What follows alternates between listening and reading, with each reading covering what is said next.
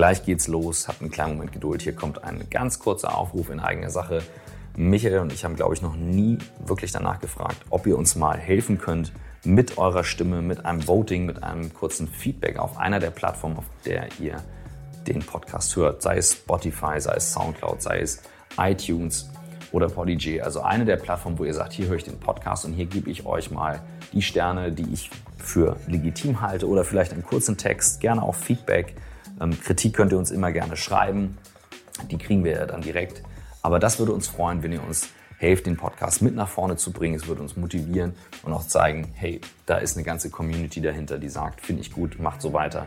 Und ähm, ja, das ist eigentlich schon alles. Insofern nehmt euch doch die paar Sekunden Zeit und dann sehen wir, wo wir gerade stehen und ob wir auch noch die Sachen machen, die ihr auch gut findet. Uns macht es auf jeden Fall jede Woche aufs Neue sehr, sehr viel Spaß.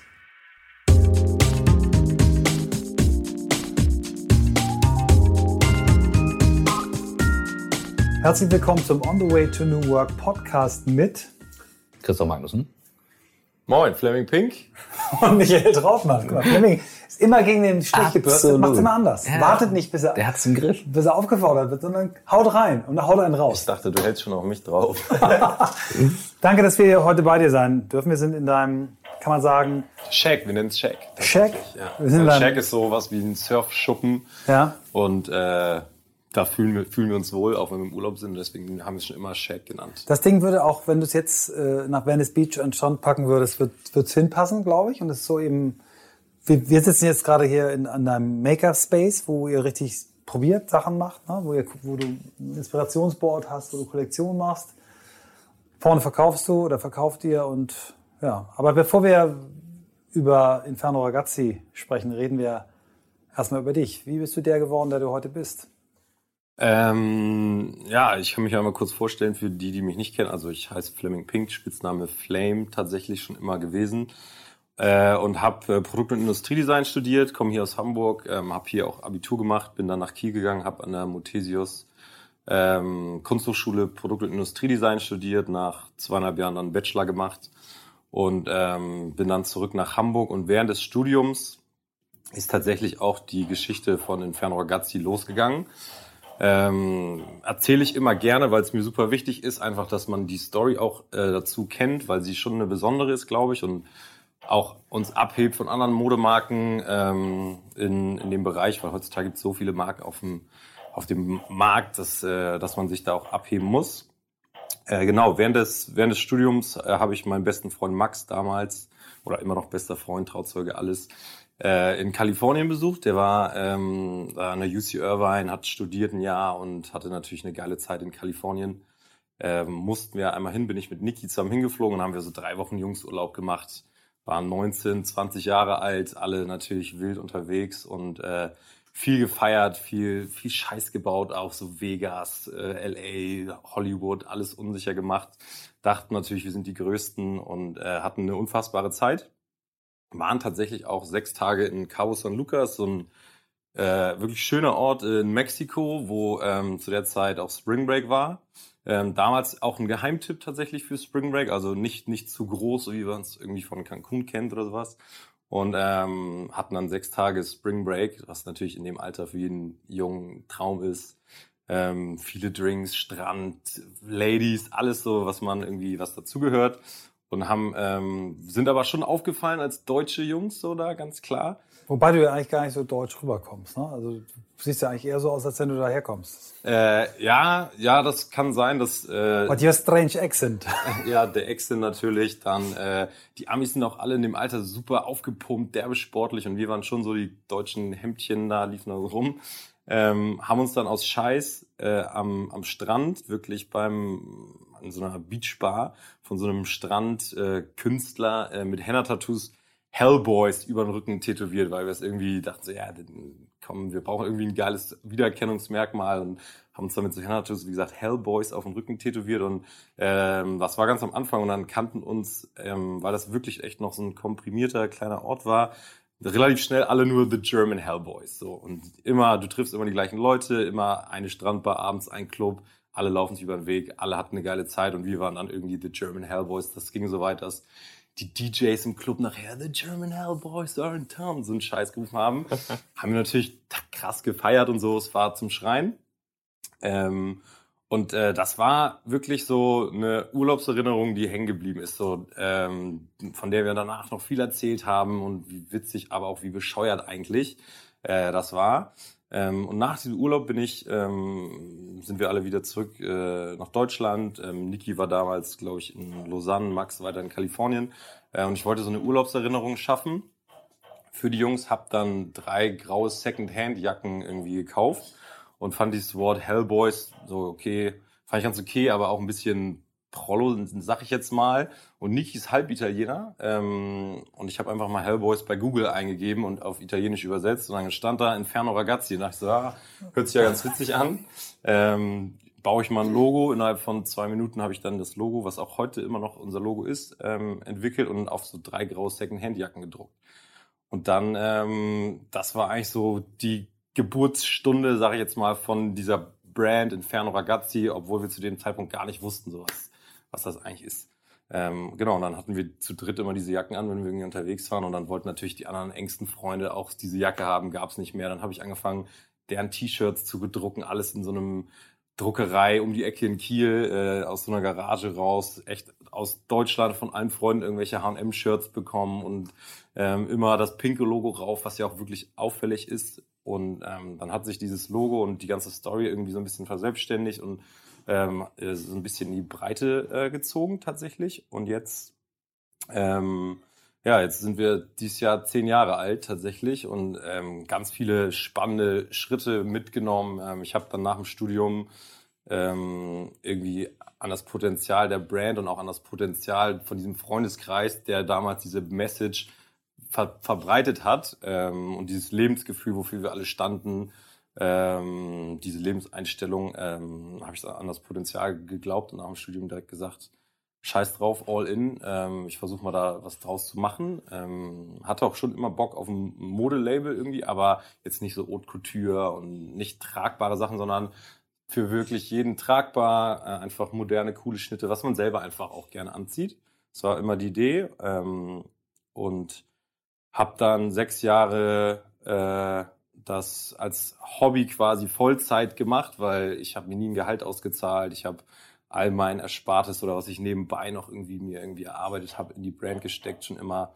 Und dann haben wir mit vier T-Shirts irgendwann mal angefangen, ähm, die über so einen Baukasten-Online-Shop dann alles selber verschickt über Jahre, äh, immer weiter entwickelt, immer professioneller geworden bis zu einem gewissen Punkt, wo ich auch gemerkt habe, da ich das wirklich auch alleine gemacht habe. Die anderen Jungs sind dann in andere Jobs, haben Praktika gemacht, waren verteilt in. Aber konntest du schon davon leben oder wo war äh, nee, auf gar keinen Fall. Wovon hast du gelebt? Äh, ich habe so ein bisschen gemodelt für jetzt nicht für Modemarken, sondern eher für ähm, Produktmarken mhm. und, und äh, also so TV-Spots. Ja, genau sowas. Mhm. Ähm, und da ist echt, äh, da, dadurch habe ich mich eigentlich finanziert, habe aber auch hier und da mal gejobbt und, und alles Mögliche eigentlich mitgenommen ähm, was dann in die Brand geflossen ist und wovon ich meine Miete bezahlt habe. So, weil meine Eltern haben auch gesagt, so Studium unterstützen wir noch, aber danach hast du einen fertigen Abschluss, dann kannst du auch damit arbeiten und selber Geld verdienen. Und ähm, genau, ich habe aber bin dieses Risiko gegangen und habe aber auch gemerkt, in diesen sechs Jahren, äh, sieben Jahren tatsächlich, so wo liegen meine Kompetenzen, was kann ich gar nicht, wo brauche ich eigentlich Unterstützung. Ähm, und das war, glaube ich, das größte Learning in der ganzen Zeit, die ich ähm, an der Brand gearbeitet habe war diese, diese Selbsteinschätzung, was kann ich gut, ich kann nicht alles ableisten. Ich mhm. kann, ich bin zum Beispiel gar kein Zahlenmensch. Ich bin sehr, sehr kreativ, glaube ich. Ähm, hab ja auch, ich entwerfe unsere Kollektion auch heute noch, ähm, mache auch das ganze Außenbild der Marke, die ganzen, die ganze CI, die ganze Darstellung, ist eigentlich alles so aus meiner Hand hauptsächlich. Und ähm, aber dafür kann ich andere Sachen überhaupt nicht so. Und das, das einzuschätzen und auch zu merken, so da geht einfach viel zu viel Zeit verloren und ich verliere den Fokus auf andere Sachen, die vielleicht wichtiger sind. Das war das wichtigste Learning. Ähm, hab dann äh, an einem gewissen Punkt gesagt, okay, bis hierhin so, aber nicht weiter. Erst weiter, wenn ich eine Crew habe, die mich ergänzt und wo wir eine gute Basis schaffen können. Ähm, auch ähm, mit einem finanziellen Support, ganz klar war die Idee, weil ich wollte wachsen, ich wollte so auf die nächsten Levels kommen. Ähm, und äh, dann äh, habe ich ähm, mit Marco, den der schon sehr lange Brand-Fan ist auch, der auch Modeunternehmensberater ist, äh, jemanden äh, dazu gewonnen, der auch einfach diesen Plan mit erstellt, so wo geht's hin, so, weil die Erfahrung habe ich einfach nicht gehabt. Ich habe jetzt nicht BWL studiert, ich habe noch nie einen Businessplan geschrieben oder sowas und mit ihm zusammen dann das erarbeitet und äh, dann noch Joe, äh, mein äh, Mitgeschäftsführer und Partner und, und auch echt besten Freund, äh, mit dazu gewonnen, der von Tom Taylor kam und da äh, Global Brand Management auch tatsächlich äh, betrieben hat, ähm, das Marketing da geleitet hat weltweit. Äh, da hatten wir echt eine gute Crew, die einfach alle Kompetenzen abdeckt, so ähm, die die man braucht, würde ich sagen, um auch dann Unternehmen aufzubauen. Und äh, dann sind wir los und haben einen Investor gefunden tatsächlich für die Marke, was glaube ich heutzutage auch schon was Besonderes ist, weil äh, viele investieren in Tech und in die Zukunft da und sehen da irgendwie die skalierbaren äh, Kurven und in Mode, der Modemarkt ist einfach crazy. So, da investiert keiner rein. Das ist äh, willenlos. Aber es wurde, glaube ich, auch nicht in die Brand investiert, sondern vielmehr in das Team, was hinter der Brand steckt, weil ähm, daran geglaubt wurde, ähm, wie, ja, wie, wie wir auch das Potenzial sehen, wie wir die Brand leben, wie viel wir reingeben, weil wir geben immer, wir gehen immer die extra Mile, weil wir wissen, du musst dich abheben, du musst andere Sachen machen. Ähm, und da äh, haben wir das Vertrauen gewinnen können, ist eine super Zusammenarbeit und ähm, ganz spannend. Genau, und äh, jetzt äh, mittlerweile zehn Jahre alt. Ähm, das Team ist ein bisschen gewachsen. Wir sind jetzt vier Vollzeit, paar freie ähm, haben unseren ersten eigenen Store seit anderthalb Jahren, was unfassbar ist. Da haben wir vor zehn Jahren drüber gesponnen, wie geil wäre es mal einen Shop zu haben. Und jetzt sitzt du hier und kannst täglich irgendwie den Kunden die Geschichte erzählen und irgendwie versuchst die Leute der, der, zu der Brand dazu zu gewinnen und so. Das ist schon, ähm, ich kriege auch ein bisschen Gänsehaut, wenn man, wenn ich darüber rede, weil das sind echt so ja. viele emotionale Kurven, ja. die, die durchlebt sind. Ähm, es wird nie langweilig hier, ganz klar. Ähm, ich bin unfassbar stolz auf das ganze Team, aber auch auf die ganzen Freunde, muss man ganz klar dazu zählen, die dahinter stehen und äh, diese Brand-Story mitgeprägt haben ohne die wir gar nicht da wären, wo wir jetzt sind. Und wir sind auch noch lange nicht da, wo wir sein wollen, aber wenn, wenn man vor zehn Jahren mit heute vergleicht, ist schon, ähm, bin ich schon sehr, sehr stolz. Eine geile äh, Substanz. Also es ist wenig Firmen, die dann eine Modemarke jetzt irgendwann starten und dann schon so eine Substanz haben, also eine Story dahinter und wo das alles herkommt. Wenn du jetzt mal so zurückgehst, ähm, es gibt ja noch sehr viel mehr zu erzählen, ähm, kommen wir gleich zu, aber trotzdem, weil wir gerade da sind, ähm, und du überlegst nochmal, okay, hattest du Punkte dabei, wo du gedacht hast, du Scheiße, ähm, ich mache jetzt irgendwie was anderes oder ich, also ich habe manchmal so das Gefühl, ich muss jetzt irgendwann seriös werden. Also bei mir war das immer so, jetzt bin ich verheiratet, erstes Kind, zweites Kind, dann denke ich jedes Mal, jetzt muss ich mit dem Spielen aufhören, jetzt muss ich mal irgendwann mal was Vernünftiges machen. Ähm, ja, klar. Also gerade in diesen sechs Jahren, so du musst dich selber. Ich hab, war mein eigener Chef. Ich hatte ein kleines einen Raum mit einem Fotografen zusammen irgendwie hier in der Schanze ähm, und du formst diese Vision selber und da jeden Tag ins Büro zu gehen und auch gar nicht so, wie gesagt, zahlengetrieben zu sein, sondern eher so visionär diese sechs Jahre immer wieder so an den Arbeitsplatz, so was mache ich, veranstalte ich mal ein Event, um die Marke weiter nach vorne zu bringen, wie sieht die nächste Kollektion aus, ganz oft Situationen gehabt. Und dieser Knackpunkt war auch, was ich eben schon meinte, nach diesen sechs, sieben Jahren ungefähr, diesen einmal diesen Cut zu machen, um zu sagen, so, okay, bis hierhin hat es irgendwie gebockt, aber ich komme gerade nicht weiter. Da hast du ja auch nochmal, bist nochmal fremdgegangen. Ne? Genau, ja ich bin, ich bin nochmal fremdgegangen ähm, zu mittlerweile einem unserer stärksten, ich würde mal sagen, ist wie so eine Unternehmensfreundschaft. Ähm, kennt auch jeder Zuhörer, hoffe ich, die Online-Marketing-Rockstars war da anderthalb Jahre, super viel gelernt. Was, hast, was war da dein Bereich? Was hast du äh, ja, lustige Frage. Ich habe, ähm, also ich war der, ungefähr der 14. glaube ich im Team ähm, und mittlerweile sind es ja echt, glaube ich, 70, 80 Mitarbeiter mhm. und die die Story von OMR hat ist gerade so richtig ins Rollen gekommen und ich bin ähm, da hingekommen, um eigentlich so, also am Anfang hieß es, glaube ich, äh, Product Manager oder sowas, mhm. äh, aber ganz schnell war klar, so ich bin der Mann, der auch neue Sachen anschiebt und äh, Projekte ankurbel. Zum Beispiel habe ich den Podcast mit Philipp äh, Westermeier damals angefangen. Ähm, wir haben selber versucht, einen YouTube-Kanal aufzubauen, wo ich auch so ein bisschen Gesicht davon war tatsächlich und so erklärt habe, was, was die Idee dahinter ist und so weiter. Ähm, dann haben wir das Videoformat, was die jetzt haben, äh, habe ich mit angestoßen. Also am Ende hieß meine Jobbezeichnung tatsächlich Special Projects, weil ich glaube auch vor Ort wurde so, haben alle schnell gemerkt, so mich kann man gar nicht in so einen Blog packen, weil ich viel zu viele Ideen habe und auch diesen Willen, dann Sachen umzusetzen, auszuprobieren und zu riskieren auch vor allen Dingen. Ich glaube, Risiko ist da äh, auch ein wichtiges Wort, so weil ich schon immer sehr, sehr risikofreudig war und nie äh, beim Nichtschaffen irgendwie aufgegeben habe, sondern dann eher einen Haken hinter gemacht habe, Learnings daraus gezogen habe für das nächste Projekt und so. Und ähm, da am Ende hieß meine Jobbezeichnung tatsächlich Special Projects. Ähm, und ich war, eigentlich konnte ich selber entscheiden, was mache ich als nächstes. Ähm, aber na klar, auch ganz eng mit Philipp und den Jungs und Mädels vor Ort da zusammengearbeitet. Und, äh, ganz spannende Zeit, echt. Und auch emotionaler Abschied tatsächlich. Aber die wussten auch, Inferno ist mein Baby und dann hatten wir diese Chance mit einem Investor, das nochmal anzugehen. Ähm, ich wäre für keine andere Company äh, von OMR weggegangen, außer für, für Inferno. Und in, dieser, in diesen anderthalb Jahren habe ich es auch einfach so, ich habe Inferno, ich habe da keinen Haken hinter gemacht, sondern es war so Geparkt. viel drüber nachgedacht, am Leben gehalten auch, so mit ein, zwei Events. Ähm, und ähm, so ein bisschen über die Kanäle weiter kommuniziert, aber schon in einer anderen Frequenz natürlich, als es heute der Fall ist. Und genau nach anderthalb Jahren dann wieder All in Inferno mit einem richtigen Team, mit, einem, mit einer ganz anderen Basis, äh, die, die wir jetzt auch geschaffen haben. Und die zweite Marke, was, was du gesagt hattest, was ich nicht so auf dem Schirm hatte ganz am Anfang, äh, wo ich aber natürlich wie viele andere extrem begeistert bin, sind, äh, ist das Musikprojekt. ja. Ja, das. Äh, lass uns nochmal, lass uns noch mal das Musikprojekt nochmal, das ist ein kleiner Cliffhanger. Musikprojekt lassen wir nochmal einmal. Jetzt, genau, jetzt hängen. ist alles noch nicht ein Musikprojekt. Ich würde so gerne bei Inferno Ragazzi mal bleiben, weil das, was du dich ja auch heute noch mit, mit OMR verbindet, du bist während der großen Tagung, bist du auch im Dauereinsatz, bist bei verschiedensten Events dabei. Also Event ist auch eine große Komponente in deinem, in deinem Leben. Du bist äh, auf Events, wenn du auf Events bist, bist du immer ein Magnet für Menschen. Das äh, habe ich zum ersten Mal mitgekriegt, als wir uns, ich glaube, wir haben uns beim Beach, beim Beach Hockey kennengelernt. Ja, äh, auch da habt ihr, euer Team ist ja auch eine Marke, also das ist ja auch schon ziemlich cool gewesen. Ähm, die, die Erkenntnis, dass Mode eigentlich heute nur noch funktioniert, wenn du wenn du um das Produkt was rum, also die, dann sehe ich genauso wie Christoph, eine starke äh, Schöpfungsgeschichte ist immer großartig, aber eben sie über Events immer wieder im, im Gespräch sein. Wann ist dir die, äh, wann hast du gemerkt, dass das der Weg ist? Ähm, also Events tatsächlich war seit Beginn an ähm, eine wichtige Komponente bei uns in der Company, einfach aus verschiedenen Gründen. Also in der Entstehungsgeschichte, wo wir noch nicht mal wussten, dass wir jetzt ein Modelabel sein wollen oder sowas, sondern eher so, wir sind eine Crew, haben alle das gleiche Logo auf dem T-Shirt und äh, feiern wahrscheinlich auch gerne mal.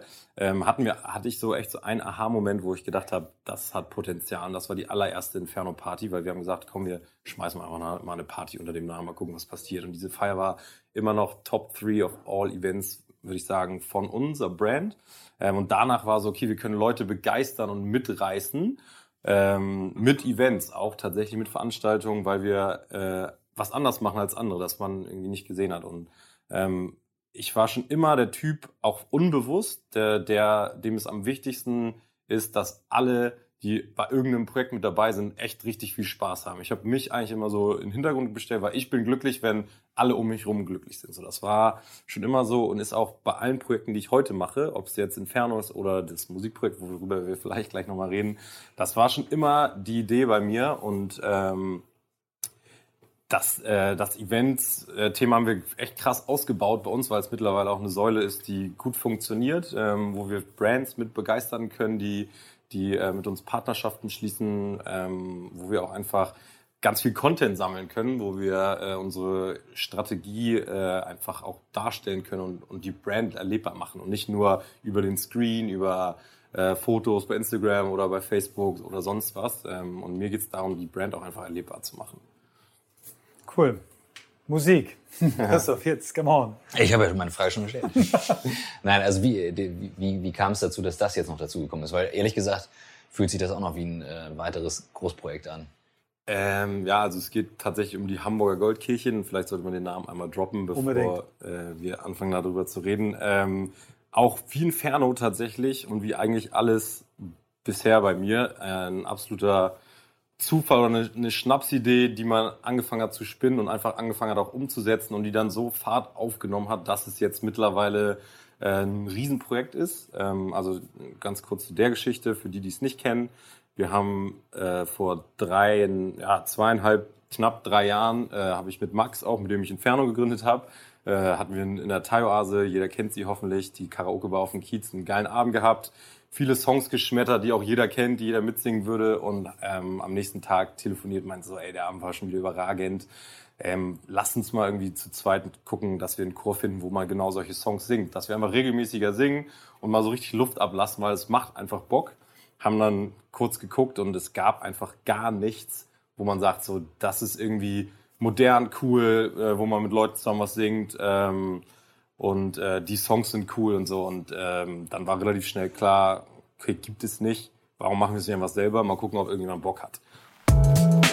Einen ganz kleinen Moment Geduld, gleich geht's weiter mit On the Way to New Work. Hier kommt die kurze Werbeunterbrechung und ich freue mich, dass diese Woche auch wieder Otto Now unser Werbepartner ist. Ihr habt das ja schon gehört, ich bin eh ein Fan von Mieten statt kaufen, Sachen nicht besitzen, weil uns das eigentlich nur ablenkt von den Dingen, die wichtig sind und Otto Now ist genau dieser Service.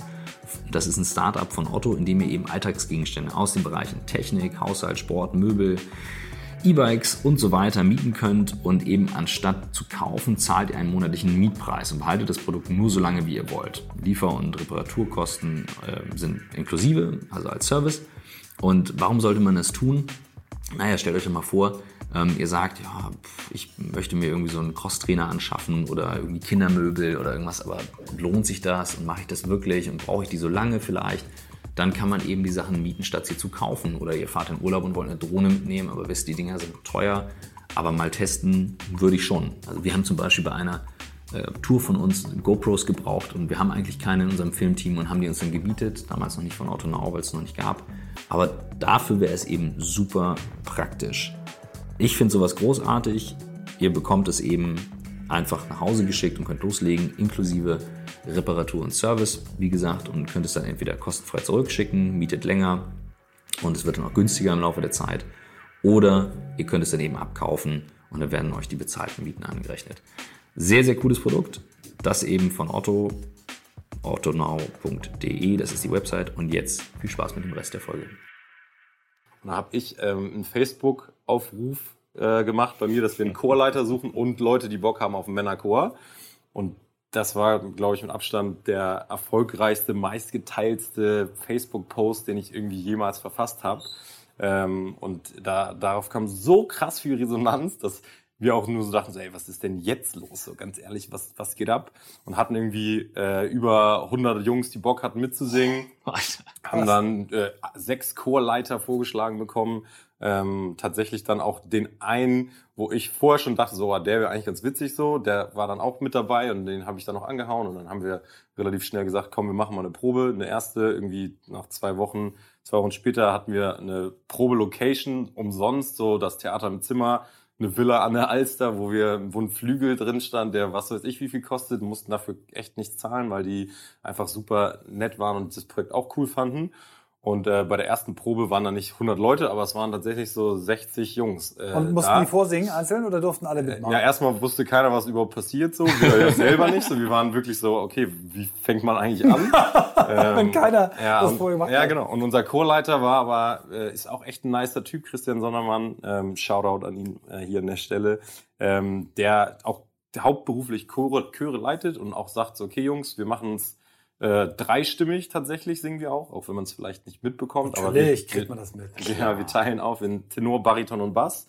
Und dann musste jeder einmal kurz so nach vorne ihm so zwei, drei Sätze auch nur sagen, gar nicht singen. Und dann hat er schon anhand der Stimmlage erkannt, okay, geh du mal nach links, du gehst in die Mitte und du gehst nach rechts. So, dann waren wir irgendwie Du bist Bariton, ne? Nee, ich bin äh, Bass tatsächlich. Du bist sogar Bass. Ja, ich bin Bass. ähm, und dann, ähm, ich weiß, werde es nie vergessen, dieser erste Ton, den wir alle zusammen gesungen haben, was für ein unfassbares Stimmvolumen und was für eine Power in dieser ersten Probe steckte und alle waren nur so, was geht hier ab, Mann, das ist ja nur geil. Und du hast halt mit 60 Jungs so ein krasses, also der Raum hat sich auch dazu beigetragen und so der Hall und so, aber es war unfassbar. Und seitdem sind alle völlig hooked.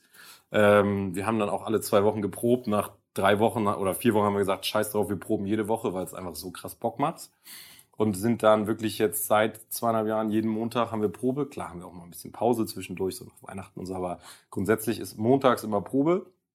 Und äh, ja, jetzt sind wir irgendwie seit zweieinhalb Jahren am Start und ey, das hat so Fahrt aufgenommen, das war, das kann man gar nicht planen. So dass wir haben dann von Anfang an kommuniziert, so 70 Männer, ein Chor, keiner kann singen, was glaube ich so die Kernmessage mhm. ist und worauf alle angesprungen sind, weil das einfach anders war und wir dieses Chor-Image so ein bisschen entstaubt haben auch. Das war auch so die Idee.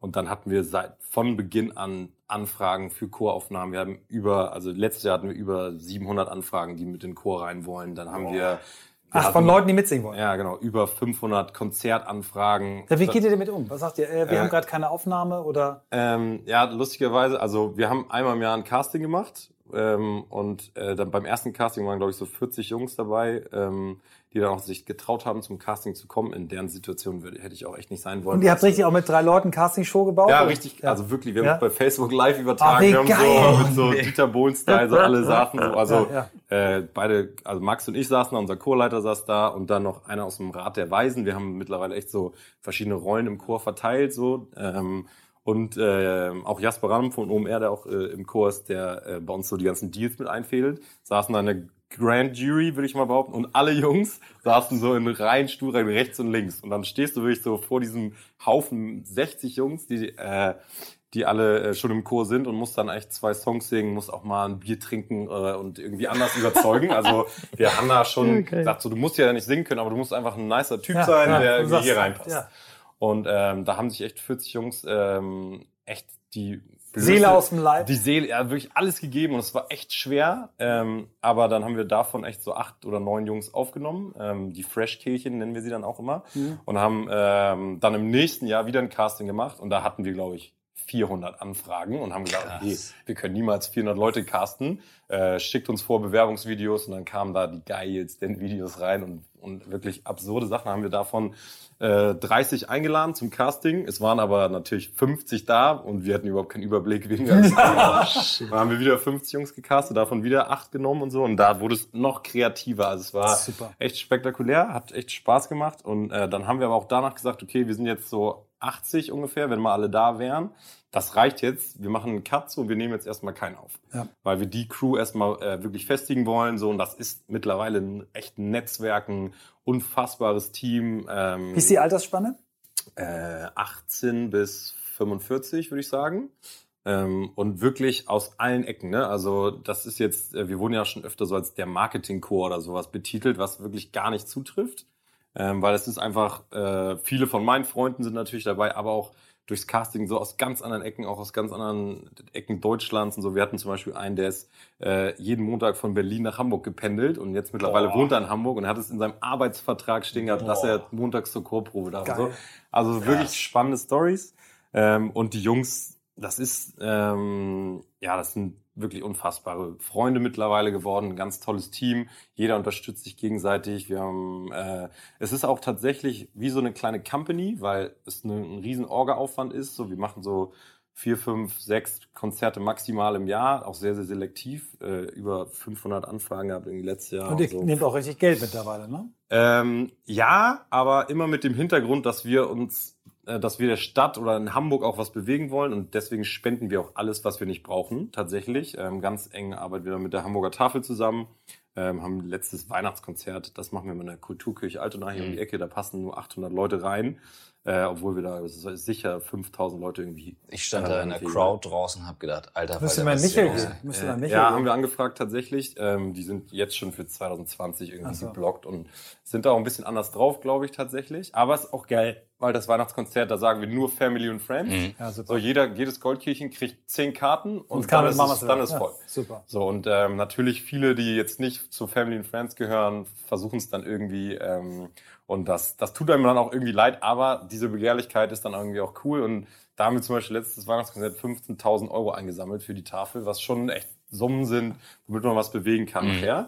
Ähm, und das ist auch so ein bisschen die Idee dahinter. Man macht echt, also ich mache auch viel, ähm, viel einfach, um irgendwie Kohle zu verdienen. Aber das ist für mich so ein Projekt, das ist einfach eine Herzensangelegenheit und da kann man auch kulturell in Hamburg irgendwie seinen Fuß, äh, Footstep hinterlassen. Und super spannend, ähm, genau. Und jetzt äh, ja, sind wir zweieinhalb Jahre alt und treten mittlerweile vor irgendwie 8000 Leuten auf bei OMR oder haben unser Sommerkonzert ähm, im Roten Baumstadion oder was weiß ich. Also es ist echt absurd und macht unfassbar viel Spaß. Ähm, das sind ganz tolle Momente, die man da in, diesem, in dieser Gruppe schafft. Und das sind Sachen, die davon erzählst du deinen Enkelkindern nachher.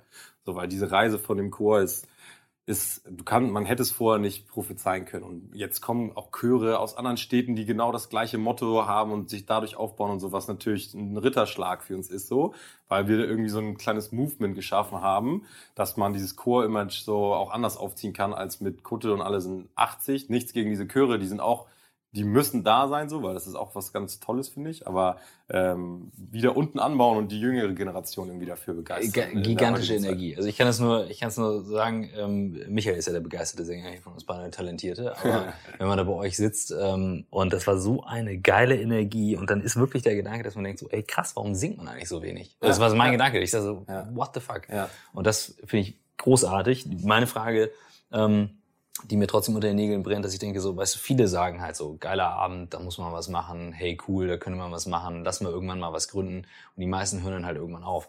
Ähm, stehst du morgens auf und bist so oder woher kommt das, dass du so brennst und sagst, ey, jetzt ziehen wir das auch noch durch? Äh, also grundsätzlich ist, glaube ich, ähm, eine Charaktereigenschaft, die ich schon immer hatte, ist so eine positive Lebenseinstellung. Das ist bei Inferno so, das ist bei den Goldkirchen so, das ist einfach so, ich liebe es, geile Momente zu haben und habe auch Bock, ähm, dafür echt durch den Matsch zu klettern und dann darüber zu reden. Also ähm, ich glaube, ich bin von Grund auf ein sehr, sehr positiv eingestellter Mensch ähm, und äh, habe dann auch irgendwie die Gabe, das weiterzugeben, äh, auch unbewusst. Also ich, ich gehe jetzt nicht, stehe jetzt nicht auf und sage, geil, heute möchte ich irgendwie zehn Leute zum Lachen bringen oder will ich irgendwie zehn Leuten geilen, geilen Moment äh, schaffen, sondern ähm, für mich ist ich bin keine, ich bin ein Produkt von, von geilen oder geilen Crews hört sich so ein bisschen arrogant an, aber von, von Gruppen, die einfach äh, Spaß haben und nach außen das auch verkörpern und weitergeben und ähm, habe da dann meine leitende Position auch, weil ich einfach irgendwie dann auch die, die Gruppen so mit anführen darf tatsächlich. Und äh, klar, ich, äh, ich stehe morgens echt auf, bin eigentlich immer direkt gut gelaunt. Also ich bin jetzt kein Morgenmuffel oder sowas. Ähm, meine Frau äh, ist genauso drauf. Also wir ergänzen uns da äh, super. Das äh, macht schon Bock. Also ich hoffe, das beantwortet die Frage. Cool. Wie, was hast du, was hast du für Eltern? Haben die dich so geprägt? Ähm, ja, ich muss sagen, ich, ich, also mein Vater hat ein Ingenieurbüro hier in Hamburg. Meine Mom ähm, war äh, Physiotherapeutin und äh, hat uns dann natürlich auch großgezogen. Äh, ich habe noch einen Bruder und meine Eltern äh, sind schon komplett anders als ich, eher so auf der sich die sichere Schiene lieber gehen und äh, ich fall schon aus dem Familienraster, aber das wurde du bist auch das pinke Schaf. Ja, genau, tatsächlich so ähm, und das habe hab ich mir auch über viele Jahre anhören müssen. Und meine Mom war auch äh, öfter so diejenige, die gesagt hat, willst du nicht nochmal was Vernünftiges machen so. Und gerade das spornt mich dann eher an zu sagen so, nee, ich mache genau das was mir Spaß macht und woran, woran ich glaube und worauf ich Bock habe. Ähm, weil das macht mich glücklich so. Und ich muss jetzt nicht ein fettes Gehalt haben, um glücklich zu sein, sondern ich will lieber äh, tolle Momente haben und meine eigene Vision irgendwie in die Welt bringen. Ähm, und wenn dann nachher was bei abfällt so und ich meine Familie ernähren kann, dann äh, ist es Best-Case-Szenario. Und ähm, ja, wie gesagt, meine, meine Eltern und mein Bruder ist auch jemand, der ist äh, sehr, sehr so ein Sicherheitstyp, aber auch ein jemand, den ich krass bewundere, so für seinen Weg, den er gegangen ist. Ähm, wir sind wirklich von Grund auf verschieden, echt richtig krass, aber auch tatsächlich so Best Friends und wir könnten niemals aufeinander verzichten. Und ähm, ja, mittlerweile ist meine Mom, glaube ich, auch stolz, was so bisher irgendwie passiert ist und äh, akzeptiert das auch und hat es auch, glaube ich, verstanden, so ein bisschen, was ich mache, weil ähm, aber es hat auch ein bisschen gedauert und äh, ja, ähm, grundsätzlich aber der Support von der Family ist auf jeden Fall immer da und für die ist es auch einfach spannend, so zu sehen, was ich dann für irgendwelche willenlosen Projekte äh, immer ausdenke und ähm, was dann auch daraus wird nachher. Wir haben vorhin im Vorgespräch, wir fragen uns immer nach Büchern. Ich äh, verkneife die Frage nach Büchern. Äh, du hast gesagt, ja, du hast fünf Marken, auf die du guckst, äh, die ja. dich inspirieren. Ne? Ähm, welche Marken sind das und warum guckst du auf die?